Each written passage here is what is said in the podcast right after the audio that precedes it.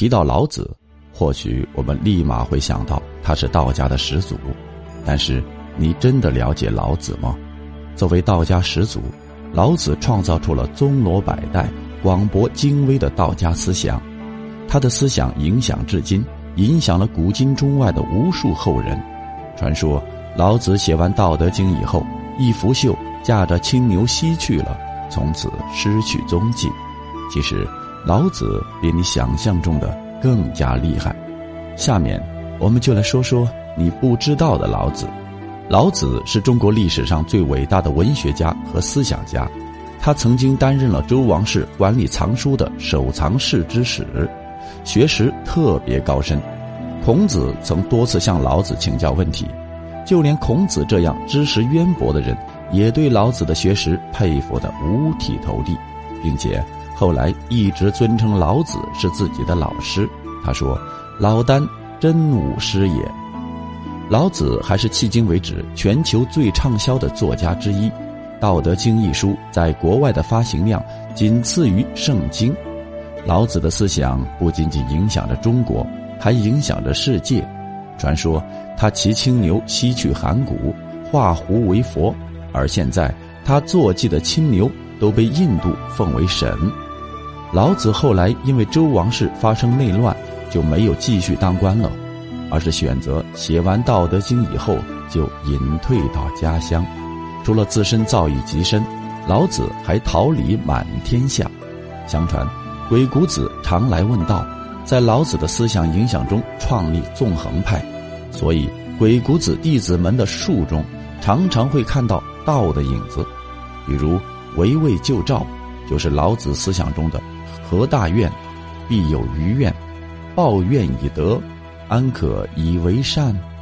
是以圣人执左契，而不责于人；有德思气，无德思彻。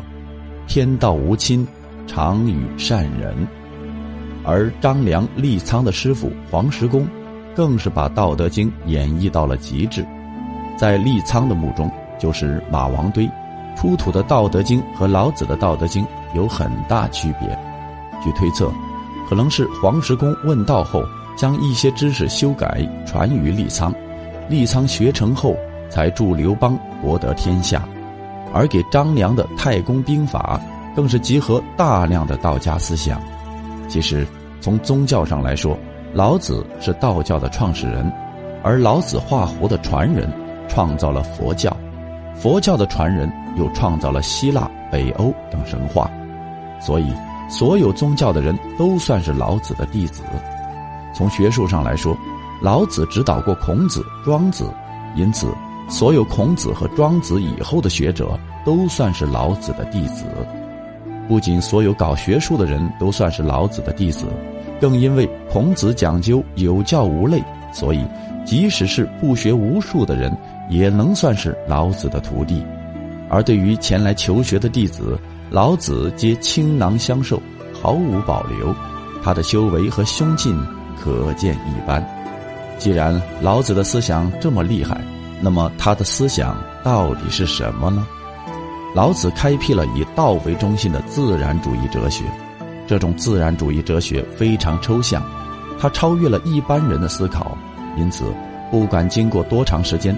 这种自然哲学理论都不会随着时代的发展而被后人抛弃。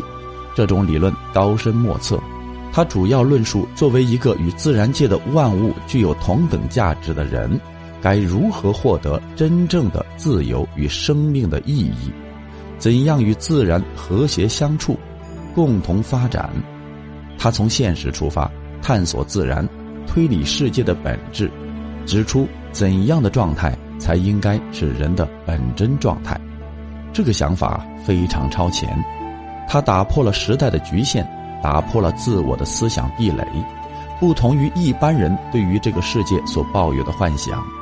老子的自然主义哲学理论一直是在寻求一条真正自由的道路，追求去探寻怎样与自然和谐一体，而他的主要思想是朴素的辩证法，在政治方面。老子主张无为而治、不言之教，在权术方面，老子强调物极必反；在修身养性方面，老子创造了道家的性命双修理论，讲究虚心实腹，不与人争。老子认为，世界上的一切事物，都因为人为的比较而产生，善恶、美丑、大小，都是相互依存的。有善才有恶，有美才有丑，有大才有小。从表面上看，正反是相互对立的，但实际上。他们又是相互包容和渗透的，正所谓“祸兮福之所以，福兮祸之所伏”。老子认为，一切事物都是你中有我，我中有你，而不是一成不变的。除此之外，老子还认为，事物发展到一定程度，必然会向相反的方向转化。正所谓“物壮则老，兵强则灭”。但是，事物正向的发展。或是反向的转化，并不是一蹴而就的，而是需要通过不断积累的过程来实现的。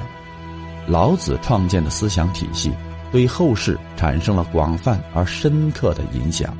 可以说，他的思想是中国思想文化的智慧之根。大家都知道，老子核心思想的结晶是他的传世著作《道德经》，但是。其实《道德经》有很多个不同的版本，比如出土版，比如传世版，而且这两个版本还有非常大的区别，这是为什么呢？原来老子应一喜的邀请写完《道德经》之后，没有人看过真迹，原著也没有保存和流传下来，只有经过后人传抄、摘选、改动的版本，而且。由于当时的字体介于甲骨文和金文之间，和我们现在使用的字体完全不一样。同时，由于年代久远，很多字都已经模糊不清或者缺失。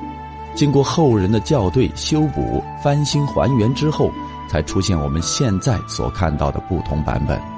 所以，其实所有版本的《道德经》都不是老子的原著。但实际上，是否是原著？对大道没有任何影响。我们读《道德经》是为了领悟道，而不是为了读到原著。《道德经》虽然版本众多，但是思想大同小异。不管是哪个版本，在道和德这两个核心概念上都是一致的。《道德经》的意义在于指引方向，但它本身并不是终点。老子为何要西出函谷关呢？要想探究这个问题，我们首先来了解一下老子在出关前的生活。老子出关之前一直在当官，也就是前文提到的守藏室之史。这个官职相当于现在的国家图书馆管理员。得力于这个官职，老子有机会阅读里面几乎所有的书籍和各种珍贵材料。孔子也因此求教于老子两次。有一种说法就是建立在这个基础上的，有学者认为，老子西出函谷关，就是为了给孔子所提的问题一个满意的答复，于是西出寻找上古神迹。第二种说法认为，老子所执期间，周景王去世了，随后王室内部起了内讧，其中出现了一个叛徒，他将大量的周王室所珍藏的典籍偷到了楚国。老子这时正担任着收藏室之使，对典籍被偷有着不可推卸的责任，同时又因为他原本是楚国人，于是跳进黄河也洗不清了。所以这种说法认为，老子是为了避免被牵连而西出函谷关。第三种说法则认为，老子西出是因为对周王朝的衰落感到无力，当时王室衰落，诸侯并起。到处都是战火，周王朝愈发衰败，无力回春。这些与老子的理想过于遥远，于是他拂袖而去，西出函谷关，试图寻找一个远离喧嚣的地方，继续感悟大道。还有一种说法就是，老子是带着一身学问前去感化西夷的野蛮人。当然，这些说法都只是猜测。老子究竟为何出关？或许只有他自己知道，老子西出函谷关后，究竟到底去了哪里呢？在《史记》中有记载：“至关，关令衣喜，曰：“子将隐矣，强为我著书。”于是，老子乃著书上下篇，言道德之意五千余言而去，莫知其所终。莫知其所终，是史书对于老子的最后一句描述。老子出关之后，再也没有哪一部史书提到过老子的踪迹，所以这也成了历史谜团之一。我国的学者们对于这个问题进行过多年研究。提出了临洮一说，他们认为，老子西出函谷关后，又过散关入甘肃，经由天水、清水、礼县、秦安、甘谷、龙溪、渭远、临洮、兰州、广河、积石山、永晋、永登、威武、青海门源、张掖、高台、酒泉等地后，回归龙溪驿，落户临洮。这是一种比较中肯的假说，所述论据很多。还有一种说法认为，老子西出函谷关后，又回到了河南，过起了隐居生活。这种说法认为，老子出关以后，想念家乡的土地，于是辗转返回。这种说法很符合华夏民族落叶归根的理念，而道家学派则倾向于认为老子飞升化仙了，因为。按照道家学派的观点，老子之所以选择西出函谷关，是为了寻觅上古神迹，感悟自然，领悟大道。他隐居在大山里，得道以后，自然就飞升化仙了。老子的寿命也是个谜，有人说他没有活过一百岁，也有人说他活了好几百岁。不管是哪一种说法。都代表着后人对于老子美好的遐想。或许老子真的步入了另一个世界，并且在那个时间独放异彩呢？毕竟他还给后世留下了一本经典巨著《道德经》，也算是让后人有所慰藉。《道德经》在世界上的影响越来越大，很多外国学者也在研究。或许。随着越来越多的人研究《道德经》，研究老子的思想，有一天我们会成功找到老子最后的踪迹，解开这个历史谜题。